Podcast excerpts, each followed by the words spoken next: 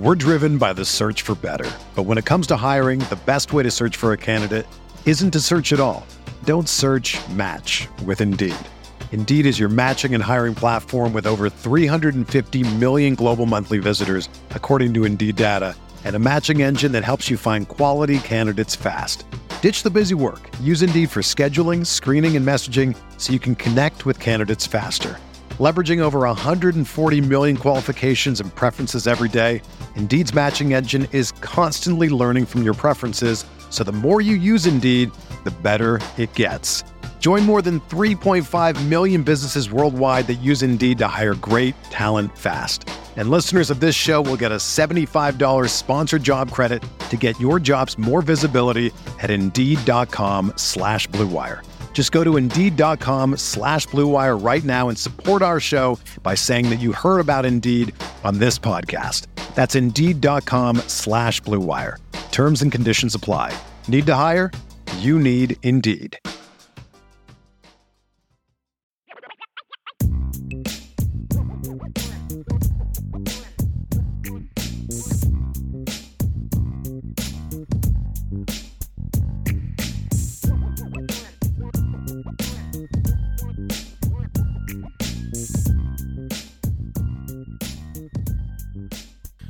And a pleasant good afternoon to everyone out there in Irish Breakdown Land. I am Vince D'Addario. That is Ryan Roberts. I am not Brian Driscoll, so I apologize, everyone.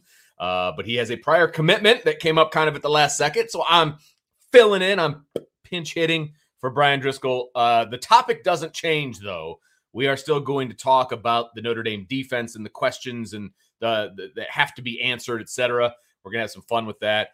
But first, some recruiting news uh, for Notre Dame that Ryan Roberts can't really even talk about, which is shocking and on a lot of levels, but it has nothing to do with uh, football. It has to do with baseball and a local product. Um, Jace Lee has committed to the University of Notre Dame for baseball.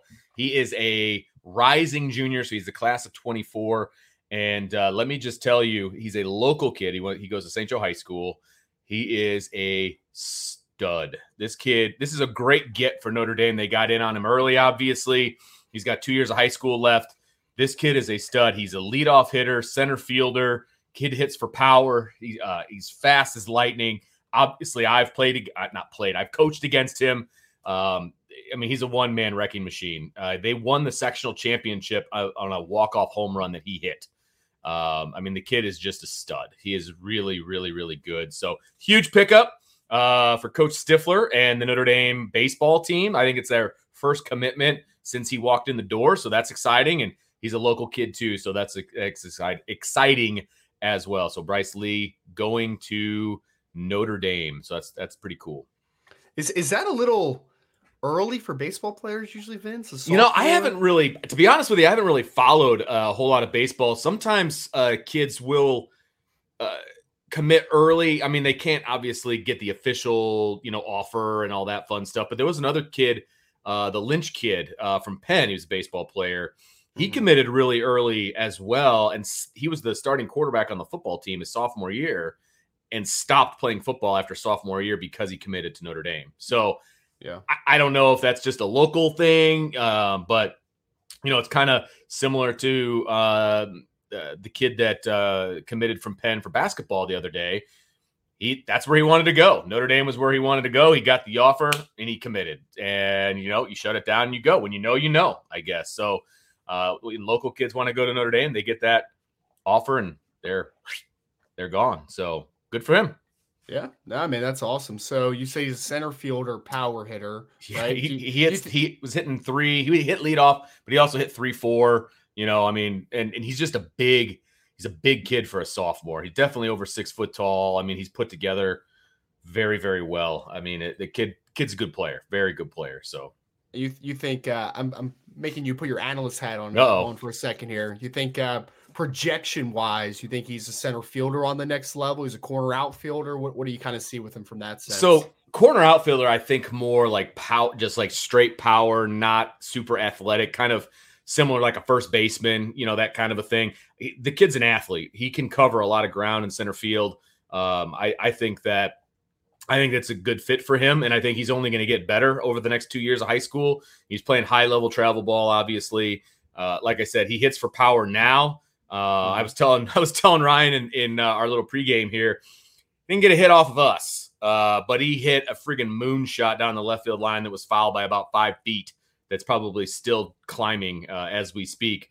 But uh, the kid has a ton of power, but he's a he is super athletic, steals, steals bases you know that kind of a thing. So I think I think he projects as a center fielder. To be honest with you. Wow, that's awesome. Yeah. Well, I, I, love that we kind of started the show off this way because obviously we talk football every day, but I mean Notre Dame baseball just coming off a great season. Notre Dame hockey is, is a great program. Obviously, the women's and men's basketball team are really good as well. So Notre Dame has exciting times just from a pure sports spectrum, not just football. So that'd be to see that baseball got a huge pickup. Absolutely, well. yeah, huge, huge. That's a like I said it's a big pickup for Notre Dame uh, in their new staff, et cetera, with Coach Stiffler coming in here. I would say, you know, I don't even know how they even rank baseball players, you know, as far as like stars and all that stuff. All I know is what, what I saw with my own two eyes the kid is an athletic power hitter who can move around in the outfield. So that's a huge pickup. I think that's a big pickup for Notre Dame. Do you think, and I know I'm asking you to project two years forward from a oh, high good. school sophomore, which is a little tough, but is he a kid that you think gets drafted coming right out of high school, or is a kid? I, am just trying to like, yeah, no, minds. That's a really good question because there have been kids that have been drafted from around here in the past, but it's very few and far between. Um, this kid was one of the best players in the area as a sophomore. So I would say that there's a good chance, and the major league draft is like what 40 round. I mean, it's a it's deep. It's long, yeah. it's long and it's deep, right? I would think he would have a shot, absolutely. And now that his profile is one where he's already committed to an ACC school, I think that raises his profile a little bit too. Uh, sure. Uh, so I think there's going to be more eyes on him moving forward for for good reason. But um, yeah, I think he definitely could be drafted uh, after his senior year, no question. Uh, the kid's good. The kid's really good. It's awesome. Yeah, I know they always have like so many players picked. I'm just like I you know lost count after the first 17 rounds or whatever. I know, right? Seriously, like, cool. it's so many, and, and they have, I guess they have less spots to fill now that they've kind of shrunk down the minor leagues a little bit over the last couple of years, but. You figure all these teams that they have to fill, you got like multiple rookie teams in low A and high A and double A and triple A.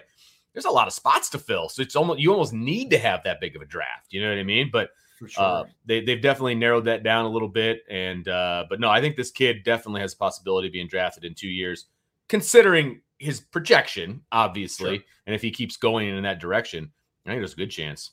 Yeah, exponential growth. I mean, it's pretty Absolutely. cool. I mean, to be able to see that type of player kind of firsthand from your perspective, I think that's really, really cool. I mean, I remember yeah. I coached against like you know I only coached football and tracks when I you know here in New Jersey, and I remember I coached against uh, Jonathan Taylor when he was a senior at uh, Salem. Okay, he was he was playing Group of One football, and that's the lowest group in New Jersey, and it was okay. just it was men and boys, man, man yeah. playing with children. It yeah. really was, man. Like it was nuts. It was absolutely insane. And then he went to the track, and then he went to track, and he ran like 10 4 something, 100 meters at 210 pounds. So, yeah, you know, you know, every time you go to see one of those types of kids, you're like, Jesus, man, not made, not made on the same planet as I was, I don't think. But man, yeah, unbelievable. So, we uh so that's the kind of recruiting news that that we'll jump on it was kind of fun because usually Ryan or Ryan is the the guru of recruiting so it was kind of fun to talk about a guy he doesn't really know much about so that was a lot of fun um and and again a big pickup uh, for uh, for Stiffler. So I just got a text from Brian. He goes, "What the heck are you guys talking about?" So that's awesome. It's a, it's a, Notre Dame podcast. It's a Notre exactly. This is big news, right?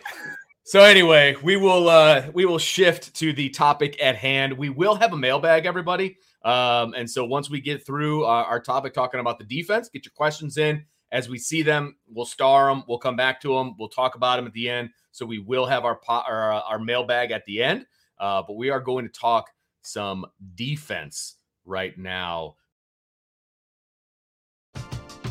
We're driven by the search for better, but when it comes to hiring, the best way to search for a candidate isn't to search at all. Don't search. Match with Indeed. Indeed is your matching and hiring platform with over 350 million global monthly visitors, according to Indeed data and a matching engine that helps you find quality candidates fast. Ditch the busy work. Use Indeed for scheduling, screening, and messaging so you can connect with candidates faster. Leveraging over 140 million qualifications and preferences every day, Indeed's matching engine is constantly learning from your preferences, so the more you use Indeed, the better it gets. Join more than 3.5 million businesses worldwide that use Indeed to hire great talent fast. And listeners of this show will get a $75 sponsored job credit to get your jobs more visibility at Indeed.com slash BlueWire. Just go to Indeed.com slash BlueWire right now and support our show by saying that you heard about Indeed on this podcast. That's Indeed.com slash BlueWire. Terms and conditions apply. Need to hire? You need Indeed. Whether you're a world class athlete or a podcaster like me, we all understand the importance of mental and physical well being and proper recovery for top notch performance. That's why I'm excited that Unifyd Healing is sponsoring this podcast. Unifyd Healing is a new and super innovative global network of wellness centers powered by Energy Enhancement System, or EE System. If you haven't heard of the EE System, you'll want to listen up. This technology promotes wellness, deep relaxation, purification, and rejuvenation. At hundreds of locations across the globe, access to a center is easy and affordable. Interested in experiencing the EE system technology for yourself? Go to unifydhealing.com slash bluewire to learn more and find a center near you. That's U-N-I-F-Y-D healing.com slash bluewire. No material or testimonials on the Unifyd Healing website are intended to be viewed as medical advice or a substitute for professional medical advice, diagnosis, or treatment. Always seek the advice of your physician or other qualified healthcare provider with any questions you may have regarding a medical condition or treatment and before undertaking a new healthcare regimen, including EE system. Questions that Notre Dame must answer on defense, unknowns, what improvements do they need to make, etc there's a actually for a side of the football that has been the strength of this Notre Dame team for, I mean, let's call it the last decade, right? Has been the defensive side of the ball. There's a lot of question marks going into this year, some position battles, some bigger things to talk about, but there's still some questions on the defensive side. There is, and I think it, it it's an interesting one because there's also a lot to be really excited about. Obviously, right? Like I think questions aren't always a, a, negative, right? Like there's a connotation over like question marks, but sometimes question marks are good. I mean, last year, how good Cam Hart was going to be was a little bit of a question mark, right? And then he ends up being, you know, the, the yeah. best corner on the team by a landslide, right? So I think there's a lot of interesting headlines to take a look at this this fall, especially coming out of the spring. And if you missed our show yesterday, you should go take a look at because me and Brian spent three hours just kind of talking about what there is to be excited about yeah. from the defensive side of the football. You know, the positives, the biggest takeaways that should have Notre Dame fans in a really positive mindset. So these this is kind of the adverse adverse kind of mind um scope here today, right? Like we're going to take a look at things that could be the don't want to call it a hindrance, don't want to call it a crutch, but like some things that need to be kind of figured out. Absolutely. Fall. So it's a really talented team, but anytime you're going from a into a fall, you know, fall semester into the fall camp and everything, there's going to be some questions you have to answer. It doesn't have to be yeah. a negative. It's just this is the important things that Notre Dame needs to answer entering the camp. Absolutely. So let's let's start with the biggest kind of overall question about the defense, and that's of course the fact that they have a brand new defensive coordinator. Right, Al Golden comes in, third defensive coordinator in three years. Obviously, not for the normal reasons that you change out defensive coordinators, considering the second one is still on the staff as now the head coach but you still have the third defensive coordinator in as many years. So, how quickly can Al Golden and the staff and the players, you know, all get on the same page? I think that that is a legitimate question about this team. And I think it's a legitimate question about all brand new defensive coordinators. I mean, look, Al Golden's walking into an amazing situation. It's not a complete rebuild, it's not a situation where he is looking to be the savior of the defense, kind of like Ohio State situation. It's a completely different situation. He's walking into a defensive room that Marcus Freeman had going in the right direction. I mean, they, mm-hmm. they were a really good defensive team overall, but what does it look like under Al Golden? And how long is that going to take for them to look like a championship level defense if they get to that point at all? It's a great point. I mean, especially when you're comparing to Ohio State, which is the first game, right? Like to to your to your point there, Vince. Jim Knowles is coming in and they're kind of like, you need to save this, buddy. Like this is not good right now, and it hasn't been for a couple years. Right. Like, you need to flip the script here and get everything going. Al Golden's responsibility is, hey, Marcus Freeman last year in his first year had a lot of good signs on the defensive side of the football. There's a lot of positives to take from the 2021 season. We want you to take that, keep the philosophy the same, add your touch, and take it to the next level. Like that's what Al Golden is brought here to do. Now, the biggest question mark for me is, and I've been very vocal about this. I like Al Golden a lot. I remember, I mean, my first memories of him. I don't remember him when he was a defensive coordinator at Virginia. I know Brian talks about that a ton because obviously he has the Virginia ties. Sure. But I remember Al Golden most when he was taking over an absolutely putrid program at Temple. Yeah, right? like Temple was yep. a bad program, Vince. It was so bad. And he started such a good kind of momentum shift in Temple that they were getting guys like Geoff Collins and uh, what was the guy that was just at Boston College a couple years ago that was at Colorado State last year? His name is escaping me. Italian guy. Sorry, yeah, it'll come back to me in a minute. But so he had a string of some really good coaches at Temple, and it started with Al Golden because Temple was just. I mean, my biggest recollection was I my, my first game that I ever went to was a Temple game Okay. playing in the Vets at the time, which were the Eagles used to play. Yep. And they played against Michael Vick at Virginia Tech, and they got absolutely slaughtered. It was actually kind of close at halftime, and then Virginia Tech was like, "Nah." And that was that was like when Temple was winning like one game a year, two games a year, maybe three in a good year. Like they were a bad program. Al Golden came in, and he completely flipped that in a couple years, and they Yeah. were a very competitive team. yeah. And then Al goes to Miami, you know, goes to University of, of Miami, Florida, the Hurricanes, and he does a. I thought he did a pretty good job, right? Like it, it. He was dealing with some sanctions during his time, Right, and there were a lot of like negative things that were kind of going against Al Golden's momentum there. But I thought he had some good signs of points, and then obviously most recently, he's with the Cincinnati Bengals, and he helped these linebackers, Germaine Pratt and Logan Wilson eh, specifically, turn into good football players and, and a really quick. So he's had the head coaching experience, he's had the NFL experience, and he's been a defensive coordinator. The problem is, and I, and I wish Brian was on because I mean, I know he's in the chat, maybe he'll pop it in here, but 2004, I think, was the last time he was a defensive coordinator in any capacity, right? So, like, it has been a long time, man. So, like, that's my biggest question outside of just Al Golden putting in his own spin on it and taking it, you know, and, and kind of manufacturing it the way he wants because it's not broken, right? Like, it's working. It's just now about taking it to the next level.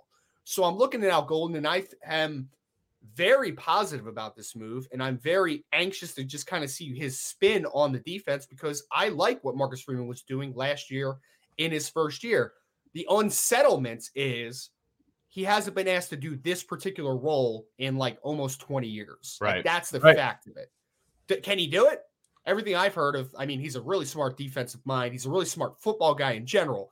I have no doubt that he's going to do it, but until we tangibly see it on the fields, it is a major question mark. There's no doubt about it. It has to be. I mean, he's he's brand new to the system. He hasn't been a coach at Notre Dame, so there's that aspect of it, right? It's it's Notre Dame. It's a little bit different, right?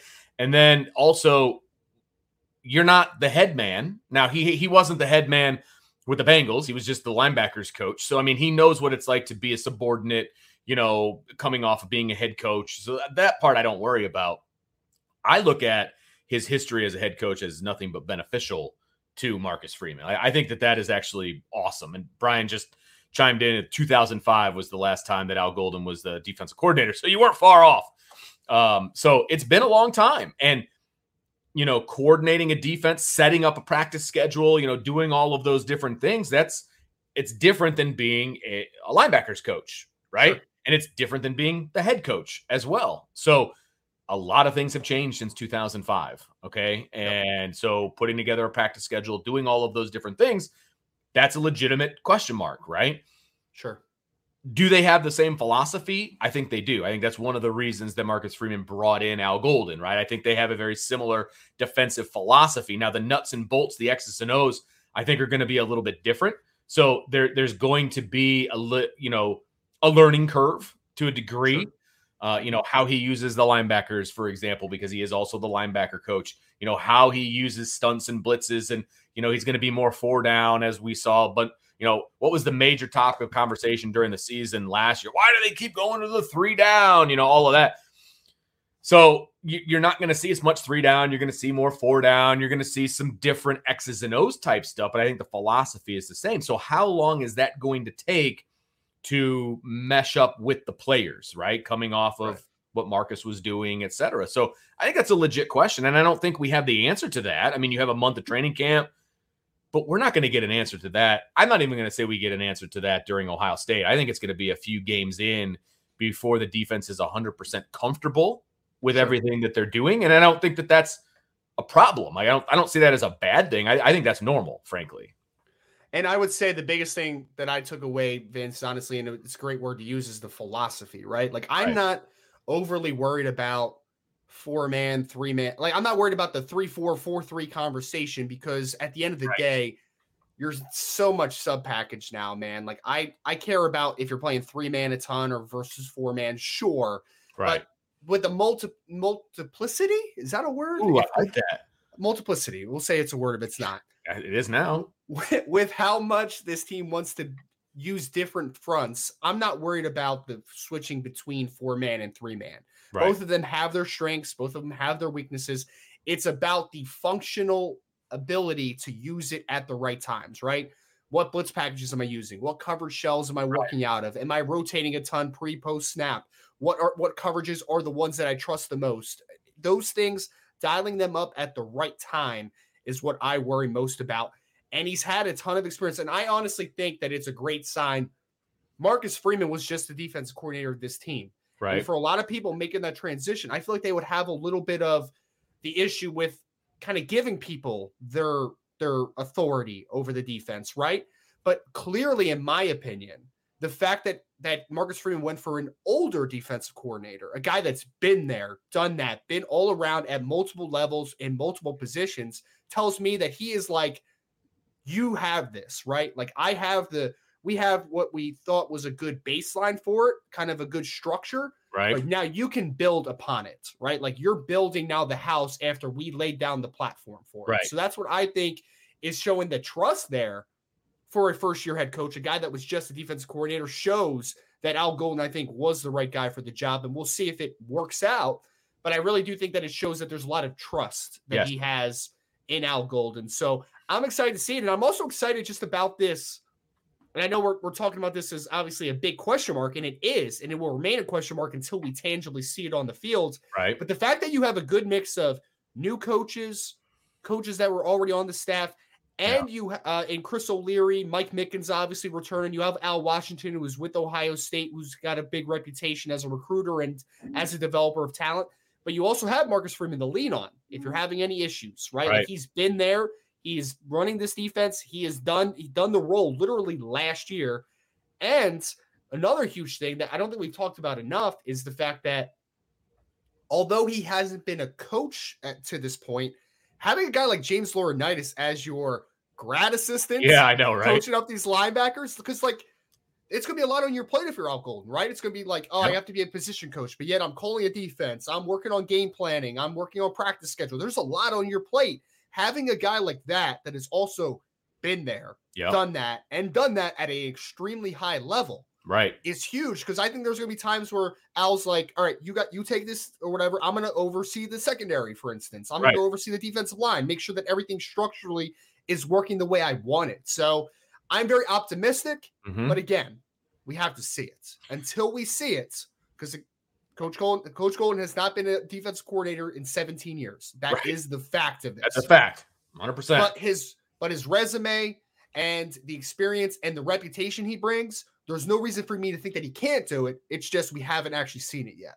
Right. Absolutely correct. And I I am also very optimistic as to what this defense is going to do. And I, and I do want to touch on the fact that I think it is very the foresight of Marcus Freeman to bring in somebody who is going to take the defense and make it their own. It's not going to be the Marcus Freeman defense and I want you to run it. Like that is not what he wanted at all. He wanted a guy who was going to come in and yes, you want somebody to have a shared philosophy as you.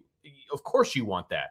but he's not coming in to run Marcus Freeman's defense. He's going to come in and run Al Golden's defense under the same philosophy. And I think that shows a, a leadership from Marcus mm-hmm. Freeman because if it was a different scenario, let let's say you know he made somebody the defensive coordinator and I want here's my playbook. This is what I want. I need you to run this. It's different because now Marcus Freeman's going to be paying more attention to the defense. You know, he's going to be on the defensive side more. He's not going to be able to be the head coach. So I give him a lot of credit as a first time head coach to have the foresight to see that that's probably a good idea when he was going out and hiring a defensive coordinator. And that's why it took right. longer than it than fans wanted it to, right? They wanted somebody sure. in and they wanted it done and et cetera, et cetera. And he waited for the right guy. And I think that it made a lot of sense. And I think it makes sense moving forward. And and I'm very optimistic that this defense is going to take that next step, be very good. I don't know what it's going to look like out the shoot. I mean, we none of us do. And Marcus Freeman's defense certainly wasn't a finished product in game one. I mean, no. at all, right? And if there's some faults, you know, on the defense in game one, are we going to talk about it? Absolutely.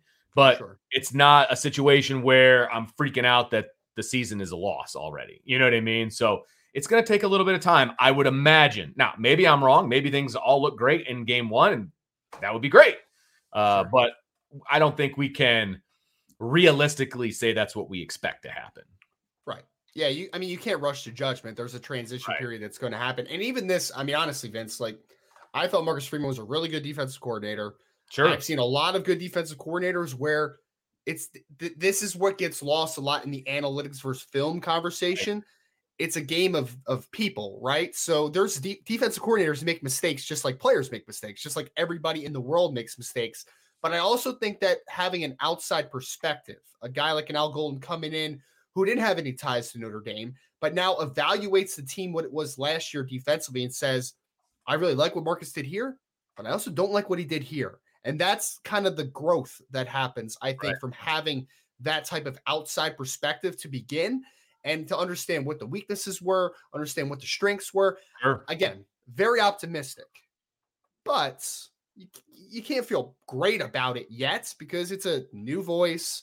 Right. And then the whole question mark of, and I already said that I think that it's going to be fine. I think that Al, I think that Al Golden has the trust of Marcus Freeman clearly, but is there some pushback at some point where if the season does get off to not a great start, let's say they look flat against Ohio State, they're going into the second game, it still kind of looks a little bit lackadaisical. Does Marcus Freeman kind of push back and say like, "Hey, we need to do this now, right? right? Like I I need to take a little bit more control than I'm taking now. That's where like the butting of the heads can start. I don't anticipate that happening, but we can't discount it because again, your your head coach was one of the hottest names at defensive coordinator just last year, right? right. So it's yeah, there's right. going to be some coaches are proud people. Like honestly, like I mean, sure. as a coach, you think that you know what you're talking That's about. A safe word, proud. do it.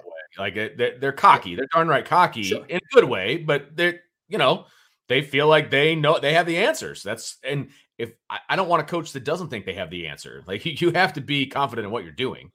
100%. And to coach at this level, and especially to be a head coach at Notre Dame, there's a subtle confidence, but like also you need to be competitive, man. Like you're playing against some of these great teams each and every week. You have this stigma around your program that they're irrelevant and they're this and they're that and there's this all all this outside noise you have to be a competitive person so it's it's understandable if marcus freeman at some points is like that i think that could be better right like i've done this right. i think that could be better and it's about how do those how do those minds mesh in that regard and those right. those I don't call it attitude, but like their their emotions. How do those things mesh when one's kind of pushing back a little bit and other one has to either listen or just completely defer to what they know? I think there has to be a collaborative effort on the defensive side of the football, even though it is going to be Al Golden's show by all all you know by every every account that we've heard at this point. Absolutely. So yeah, I, I, would say cautiously optimistic, but it's still a question, and we're gonna we'll get our answer eventually. Again, I don't think it'll happen in week one. Hope it does. That'd be fantastic. But uh, we'll get our we'll get our question, and I think it's going to work out very very well, even if it's going to be a different, still successful, but different. And from an overall success, that's kind of the next point that we want to make about this defense. And look, championship level defenses, championship level teams have a good run defense. And some of the people in the chat have brought that up, and I'll pull up one of the uh, one of the things here from our buddy Archer for Ohio State fan. He says, "Key questions for me: uh, Golden plus new staff. Other oh, I'm yeah, other two secondary starters. How much can the run D improve, and how quickly?" Completely legit question from somebody on the outside looking in at Notre Dame, and I appreciate that perspective, Archer, because you're 100% correct. If you look at some of the rankings of the of past champions, right? Georgia ranked number two in run defense. Bama ranked fourth in defense. Notre Dame ranked 37th in run defense. Even LSU in 2019, when they were airing the ball out all over the place, ranked 21st in run defense. Notre Dame ranked 59th that year in 2019 in run defense. So the overall run defense absolutely has to get better, or else, you know, they're not going to be a championship level team, let alone a championship level defense. Agree completely. And Archer, thank you so much for the comment. As an Ohio State fan yourself, you know about bad run defenses. I'm just kidding. I'm just kidding. Uh, but I know. I, am sorry. Just a subtle push because Archer's one of the one of my favorites in the chat. But no doubt, I, I think that one thing we've talked a lot about, Vince, is there are some defensive tackles that are a little bit undersized. Sure there are linebackers that have lacked the length to play on the second level and make consistent tackles from a range perspective of the tackling radius, right?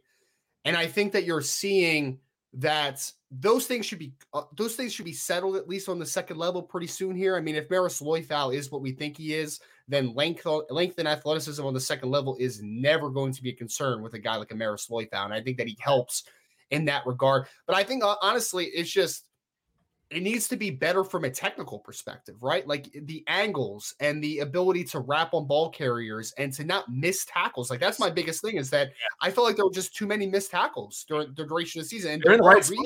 They just weren't making the plays. Right. Yeah. And even even some of your guys that you consider more of your short tacklers were missing tackles at points, right? And it happens occasionally. No one's gonna hit miss, no one's ever gonna make a hundred percent of their tackles but it needs to be better than it was yeah. for them to really compete at these the highest of levels, right? And I think that a lot of that is there's a temperament to playing defense, there's a consistency as far as gap integrity and being able to rally to the football and taking proper angles of pursuits. All those things really matter. So there was a question yesterday on the show about the just the technical perspective of the defense, right? Like how much right. is that going to improve?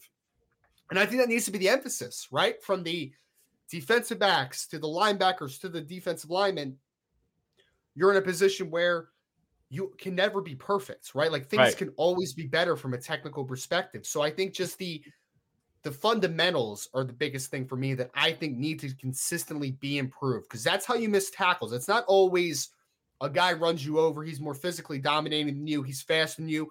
Those are the cases sometimes, for sure.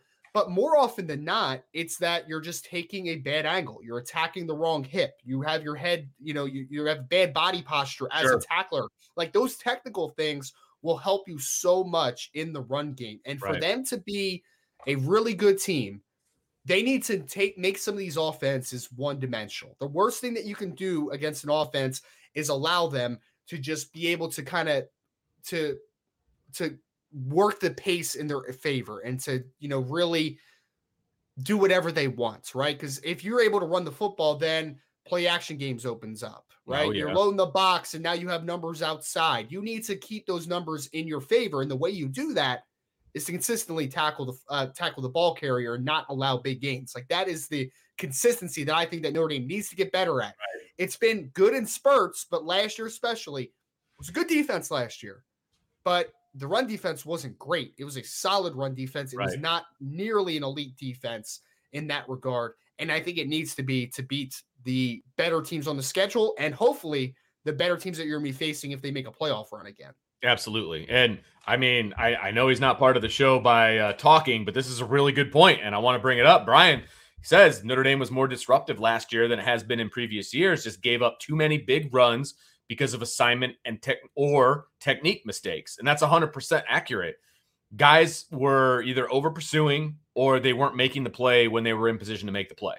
And that led to big plays. And when you do that, you're not going to be ranked with the top of the country in run defense. You're just not. And I think that Notre Dame has good had good players last year. They had good, solid players, right? I mean, JD Bertrand led the team in tackling. He wasn't even supposed to be a starter last year, right? I mean, and and I think that uh, you know Jack Kiser did a good job. He, he's not Jeremiah Owusu-Koramoah, and anybody that expect him to be that is fooling themselves. He's going to play that position differently than JOK did, but I thought sure. he played well, but he needs to take another step right? And moving moving JD inside and bringing in Marist, you just got a ton better across the board just because you bring in Marist and you've slid JD over where I think it's a more natural fit for him in the middle than it was on the outside.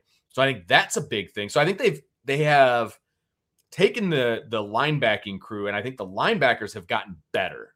And I think that's going to be a big key to the run defense. Not only have they gotten better, but I think they're also deeper the depth at linebacker. And that's going to be one of the challenges, in my opinion. Another question mark that I have since we're talking about run defense. We just got done talking about Al Golden. What, how is he going to use these linebackers? Because he's got a yeah. ton of talent in that room. I mean, a ton of talent. What's the sub packages going to look like? How, how who's going to get, you know, is it going to be a 50 50 split? Is it going to be 80 20? You know, what does that look like? Who's going to get time? all of those different things. I think that's a real question mark, and frankly, one that I'm excited to see the answer to because there's so much talent in that room. You don't have to keep the same three guys on the field the entire game because you have so much depth, and there's not really a drop off from one to two, or if there is a drop off, it's not very much, right? So I think just the the maturation process of the linebackers and then the shifting and moving guys around, having Maris be healthy I think that those are massive improvements, and I think yep. that is going to make the run defense that much better. You know, Vince, and one thing that that Brian said that I completely agree with is that this was a disruptive defense last year because one thing that was a huge philosophical shift, and I'm going to get to the linebackers, but like a huge philo- philosophical shift is this is a one gapping penetration style defense, right? Like right. they are trying to create a lot of mm-hmm. penetration mm-hmm. in the backfield and a lot of havoc. And with that, you're taking a little bit chances sometimes, right? Like you still want gap integrity and you still want to be fundamentally sound. But when you are that aggressive style defense, you are taking some chances at times. Absolutely. Right? Like you, you absolutely are. And I think that the biggest thing for me is that I think you had last year the defensive lineman to take advantage of taking those chances because a guy like Isaiah Foskey, for instance, right? We talk about him all the time with the length that he has. Right. If Isaiah Foskey takes a bad angle, he can still make a play because he's so long sure. and athletic, right? Jayson Ademilola has got pretty good length for his position. If he's not in the perfect spot, he can still make a play. Yeah. Those guys are I mean, Howard Cross is a good athlete. Jacob Lacey's a good athlete. Absolutely. Justin Ademilola is a good athlete. Like they have good athletes and or length everywhere across the line. So that makes the margin for error a little bit higher. Like those guys can make plays sometimes, even when they're not in the best position. Linebacker was different last year, to your points. Yeah. JD Bertrand, good football player. Sure. I think he's going to be a really good Mike linebacker for this team now that Marist Liufau's coming in. Not the longest guy of all time. Right. Right. I mean, he's got shorter arms. He's right around six foot and a half, whatever he is. He's not a huge guy as far as the height and length aspect of the position.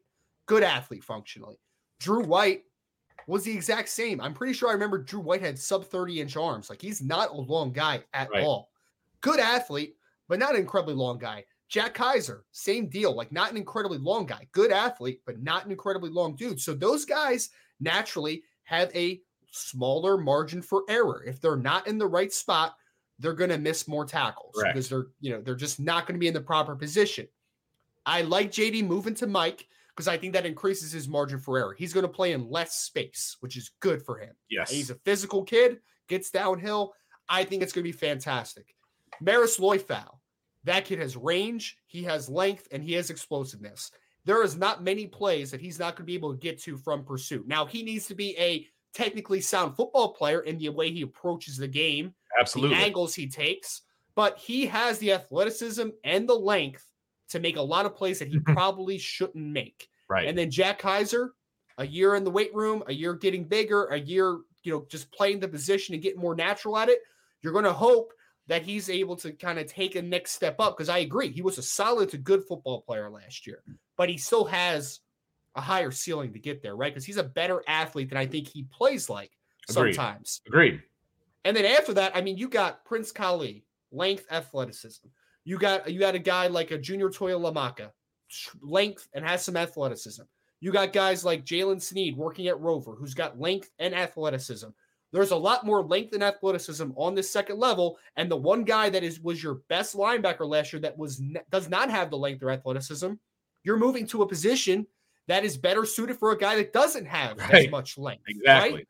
So I think the biggest difference between this team last year and this team this year is that the second level is going to make a lot more plays on the football. And I right. think there's going to be less missed tackles just because I think you increase the margin for error on the second level. I completely agree. And and Chris uh, Davison has a great comment here about JD.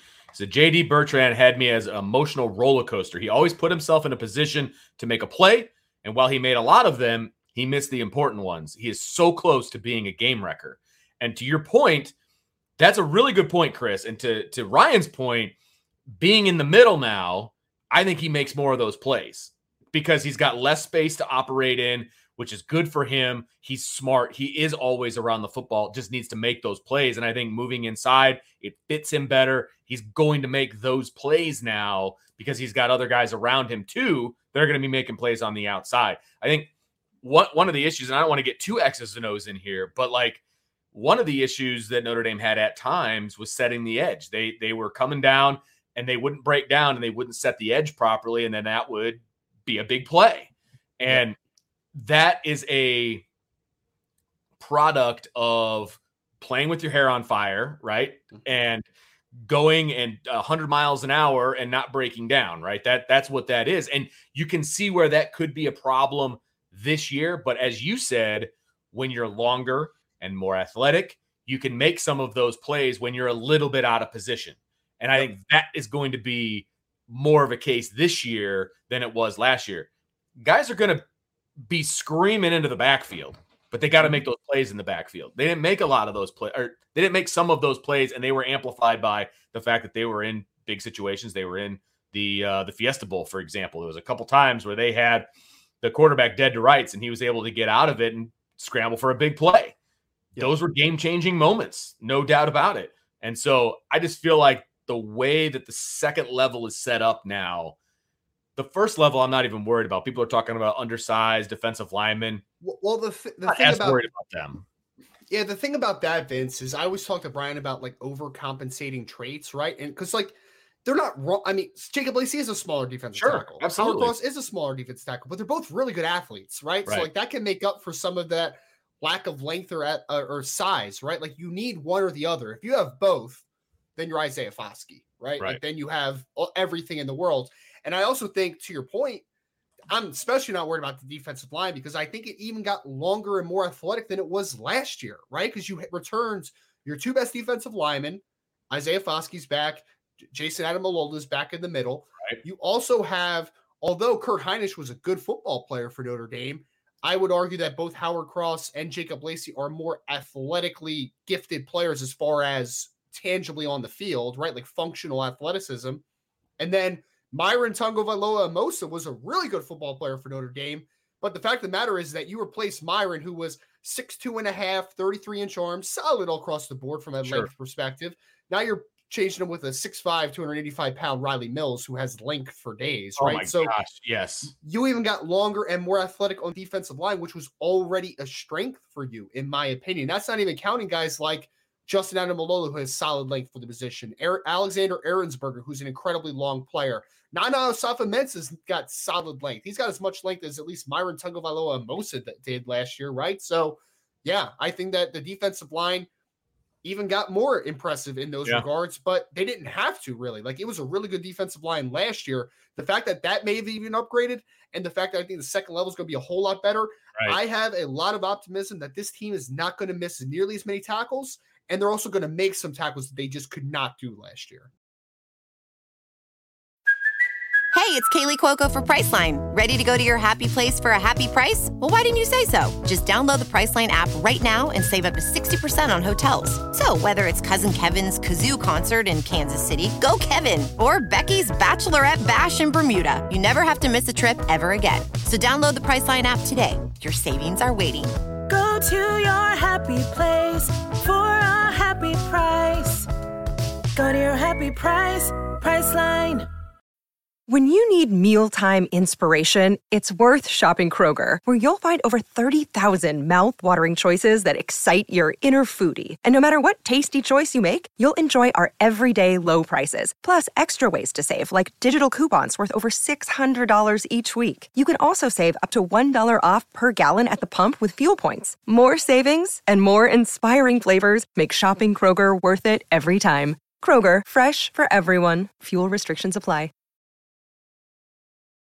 Right. Absolutely agree with you. I the the depth of defensive line is so solid and they're going to be able to move guys around. That that's the other thing that I think people are forgetting. Yeah.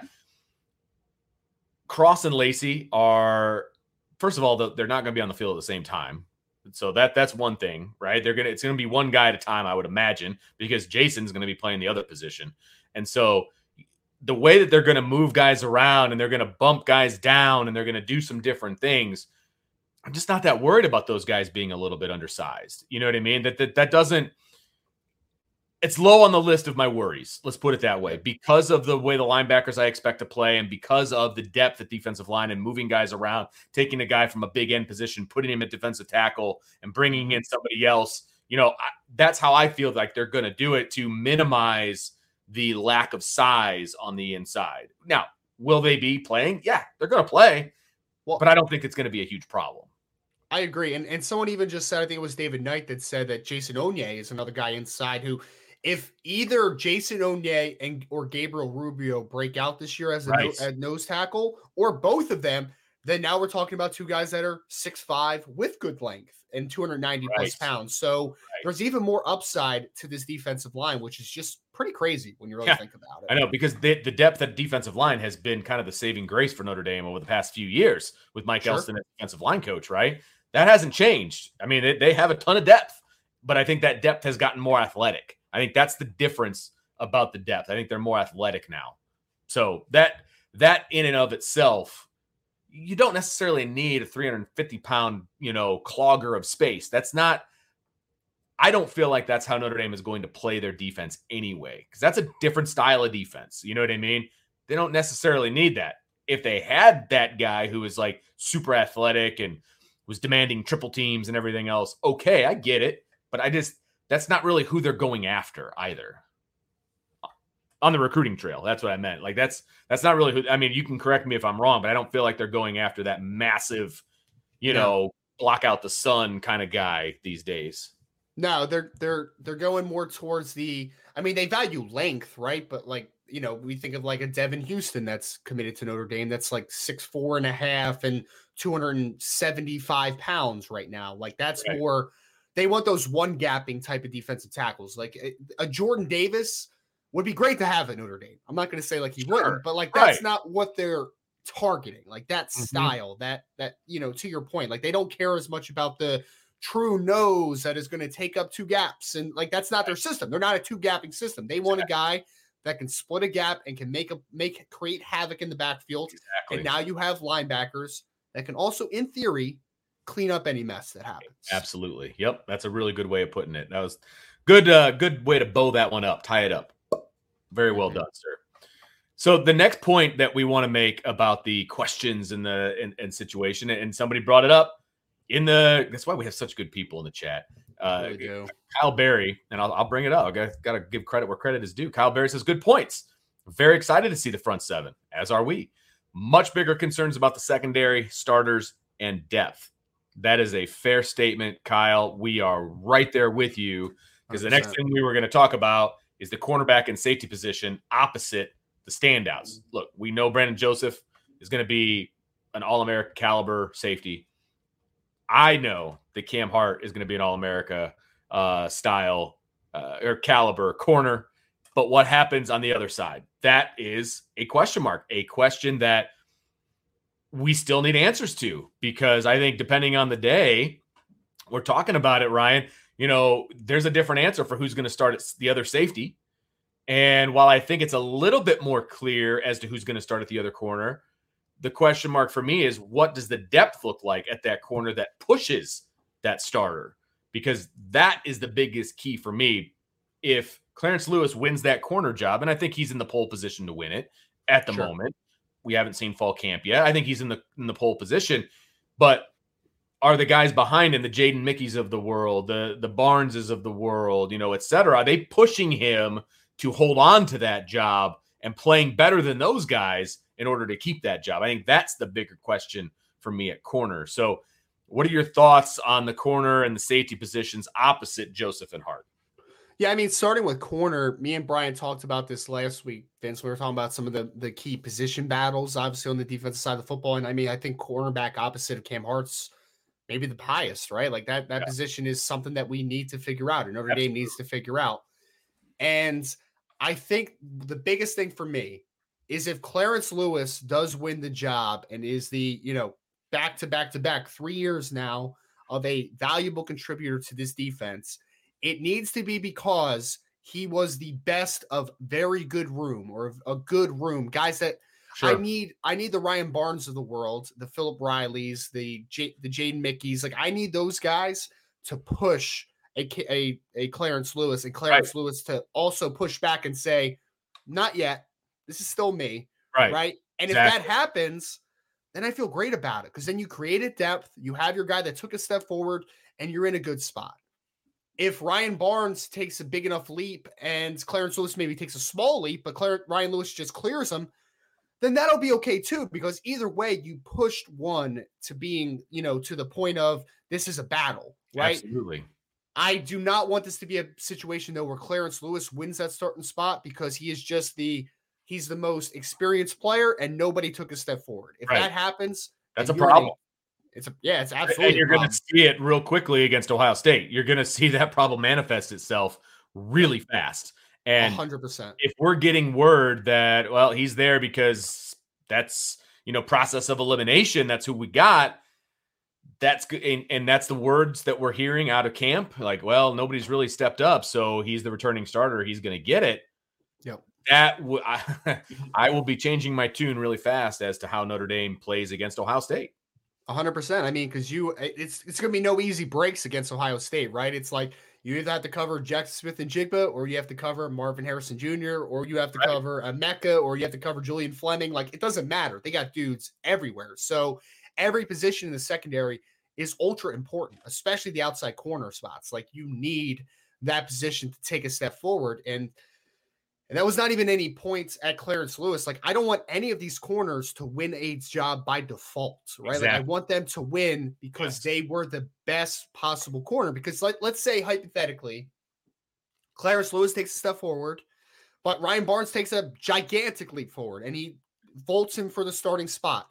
Then, at least in my opinion, now Clarence Lewis can play football any anywhere I want to play him, right? Like he could play nickel. I think. I think you know he can play outside. So now I can use him. I created depth in that situation. Right. And I think that, I mean, we're going to see it right out of the gate to your point, right?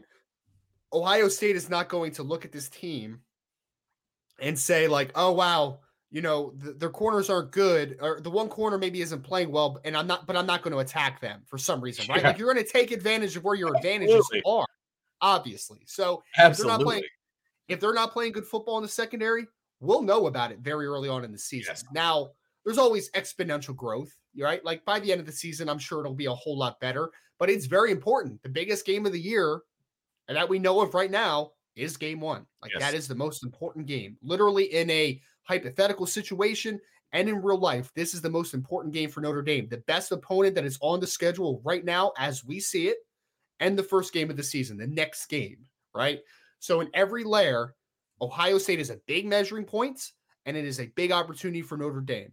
And the quarterback spot, I think, is going to kind of be a big tell of this game. If you come out of the game and you're like, Cam Hart handled business and the other cornerback spot played well, or at least didn't hurt us, then I think you feel good about where you were as a team. And then you have also the quarterback spot that I just spent a lot of time on, but then the other safety spot is one right. that, I mean, Brandon Joseph, I expect to be a star. We both saw him in spring, and I think that we were both very impressed by the caliber of athlete he is, the, the yep. communicator he is, and just the ball skills he has. He has a propensity to just be around the football at all times. So he's going to make his plays, as he always does. My biggest question mark is I went into spring like, wow, Ramon Henderson, Xavier Watts, whoever wins the starting spot, I'm good, man. And then you have depth with Houston Griffith and DJ Brown and yep. Justin Walters. And like, that's dope, man. That's a whole lot of talent in one safety position. But you left the spring, and let's be very honest about it, that Ramon Henderson did not take the leap forward. Xavier Watts had moments, but he was at times like you just didn't see him do much, right? Like there was right. just some visible absence for whatever reason. So now you're in a spot where who is the other safety? There's going to be a lot, a lot, a lot of competition for that other spot. Yeah. Because let's be honest about this. Brandon Joseph makes it a whole lot easier on that safety next to him. He does. No so doubt. a lot of they're going to want that spot, obviously. I think there's going to be a rotation, but either way, you need a couple of these guys to step to the forefront because that position is very up in arms right now. You Absolutely. can you can tell me right now that Ramon Henderson goes to the spring and he run, I mean, into the fall, excuse me, and he runs away with it, I'd be like, I would believe you. Yeah. If you told okay. me the same, if you said told me the same thing about Xavier Watts, I would believe you. If okay. you told me both of them did not take a step forward and it's DJ Brown or Houston Griffith, I would also believe you. Like this thing could go in so many different directions. But again, I don't want one of the veterans to win this by default. If right. DJ Brown, for instance, or Houston Griffith or whoever wins this, or Justin Walters wins this starting spot, I need it to be because they are playing great football. Yes. Like that needs to be the end all be all for this conversation. So, question marks in the secondary, plenty of talents. It's just about can you get them up to par to be able to go toe to toe with the best wide receiver core in college football on September 3rd. Absolutely. And that's look, we've talked about this in the past before too, Brian and I. When you're an offensive coordinator, you're looking at the defensive tape you're picking out, okay, who's the guy we want to pick on? Like, where's the weak link? Well, if it's not going to be Cam Hart, so it's going to be whoever's playing opposite Cam Hart, uh, you know, from the cornerback position, and it's going to be whoever's playing opposite Brandon Joseph. So those guys are going to get tested early, and they're going to get tested often in game one. We're going to find out really fast if they're up to the task. And, you know, I kind of anticipate at least one big play being made, to be honest with you one big play is not going to lose you the game, but I, I anticipate that they're going to go after those guys. And the percentages of the more you go after those guys, the chances of you connecting on one is it gets greater, right? So it's going to be interesting. They're going to get tested. Those are huge question marks right now. And at the yeah. safety position, you I think you rattled off five or six guys opposite mm-hmm. Brandon Joseph. They're only going to rotate four total. Sure. So they're they're battling for a two deep spot, really, all those guys. And it's going to be interesting to see who the odd man out is. If, if Xavier Watts is the odd man out, does he stay on defense? You know, does he does he go back to offense? You know, I think maybe that ship has sailed, but I think those questions are legit. Does he stick around mm-hmm. Notre Dame? Um, and you can add player here, you know what I mean, in that blank. Like whoever is on the outside looking in of that two deep, how much longer are they going to stick around? You know, because I think there is talent there, but somebody is going to be out there. Somebody's going to be on the outside. So um, it's going to be very, very interesting to see how the safety spot lands and how the corner spot lands. There's no question. It's it's a legit question moving into fall camp to see how things go. One thing we get to see on Friday mm-hmm. during the full practice is yes, it's just helmets, but you're going to be able to be there, Vince. Oh, yeah. be there? Oh yeah. Oh yeah. Nice. Oh yeah. Cannot wait. Cannot wait.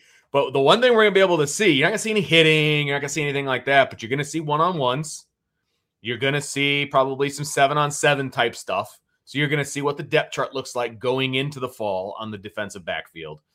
That's gonna be interesting. Okay, how are they starting coming out of the summer, and then where do they progress from there? So I, I have a feeling we're gonna have a lot to report when it comes to the defensive secondary on Friday.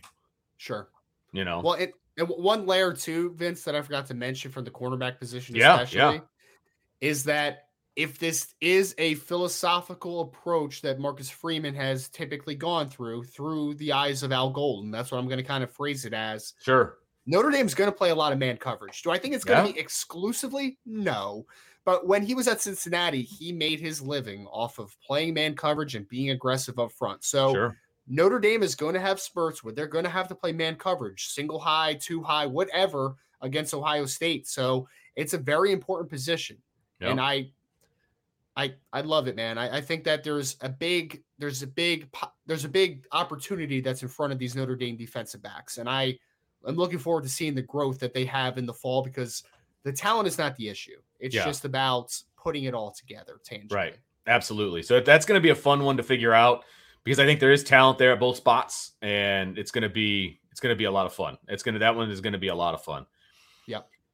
So the last point that we want to make is actually something we did talk about a little bit earlier when we were talking about the linebackers, but it is can Notre Dame finish better? So tackling in space, finishing off uh, quarterbacks and running backs, you know, behind the line of scrimmage, more turnovers, being more disruptive, you know, that kind of some of those intangibles, right? Being in the right place at the right time, but then completing that play that they didn't complete against Oklahoma State, for example, right? So do we think that Notre Dame is going to be able to do that, or do we think they're not going to be able to do that? But either way, that's a question mark going into the fall. Yeah, yeah. I mean, this is this is something for me, Vince, where everything is. I mean, there's a lot of question marks when you're just kind of looking at the fact that like. I, I think that I think that one thing, you know, from a spring practice to fall is that you tangibly always want to see the steps forward from a positional perspective, from a competition perspective, from a technical right. perspective. We have to remember that we're talking about new coaches that just came in here that are completely new to the program and are trying to get their imprint on their position group, sure. right? So like the spring is like time where like you shouldn't expect things to be perfect. You know, it, it's that time where this is a test period for certain Absolutely. players and certain certain drills and certain techniques and all that good stuff. So I think that we're going to see we're going to get a lot of answers in the fall, and we're going to see. I mean, you're going to see a little glimpse of it on Friday. You're not going to see a ton, but the, the fact right. that you're, just, I just want to see exponential growth between what does it look like in the spring, what does mm-hmm. it look mm-hmm. like in the fall, so I can kind of predict what it's ultimately going to look like. Yes, absolutely, and that's it's a legitimate question because I think if you boil everything down last season on the defense, you boil it all down. I think the missing link, so to speak, from them being a really good defense to being elite defense was finishing off those plays.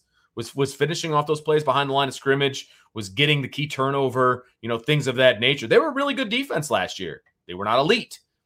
If they want to be elite, they have to make those different things happen and I think from everything that we just talked about for the last hour, if they can do all of those things, if those questions get answered in a positive manner, I think the result of all of those questions in a positive way leads to them finishing plays and being more explosive and getting those turnovers and all of that. I, I think that'll be a product of all of those other things happening because the yeah. way that they, the philosophy of this defense is disruption and it's making mm-hmm. plays in the backfield and all of that. So if if their you know gap sound and their integrity is good and all of those different things, then the rest of it will fall into place. The rest of it comes with the territory.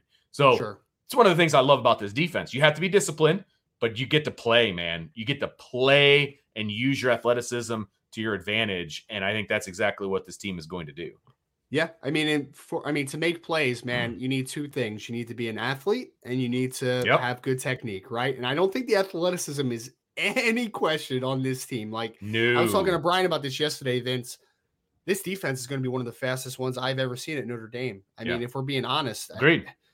Foskey can run. Defensive lineman we've already talked about can run. Marist Liufau can run. JD Bertrand yep. at Mike can run. Jack yes. Kiser can run. Cam Hart can run. Brandon Joseph can run. All these guys can run. It's all about now making it perfect from a technical perspective. If you can, Notre Dame has the potential, in my opinion, to be a top five defense in college football. Absolutely. I think, I, I think, the talent is there. I really yes. do. It's just all about now perfecting athleticism to practical approach. And I think I think that we can see it this year. Yeah, absolutely. Absolutely. So that's going to conclude our talk about the defense and the, the questions that need to be answered going into fall camp. We are going to, uh, well, first, I, I will, uh, w- don't go anywhere because we are going to stick around. So don't go anywhere. But uh, for those of you that are listening on the podcast, make sure you hit that like, subscribe, hit the, the notification bell, all that fun stuff. Uh, and we will have another fun topic tomorrow, but that is going to do it for this topic.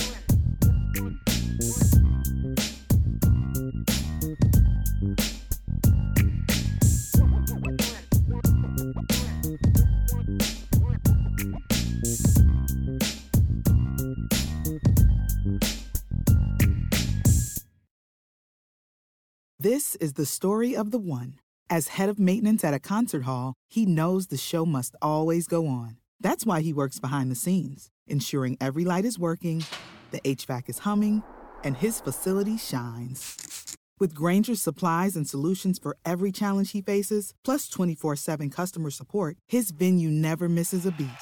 Call click grainger.com or just stop by. Grainger, for the ones who get it done.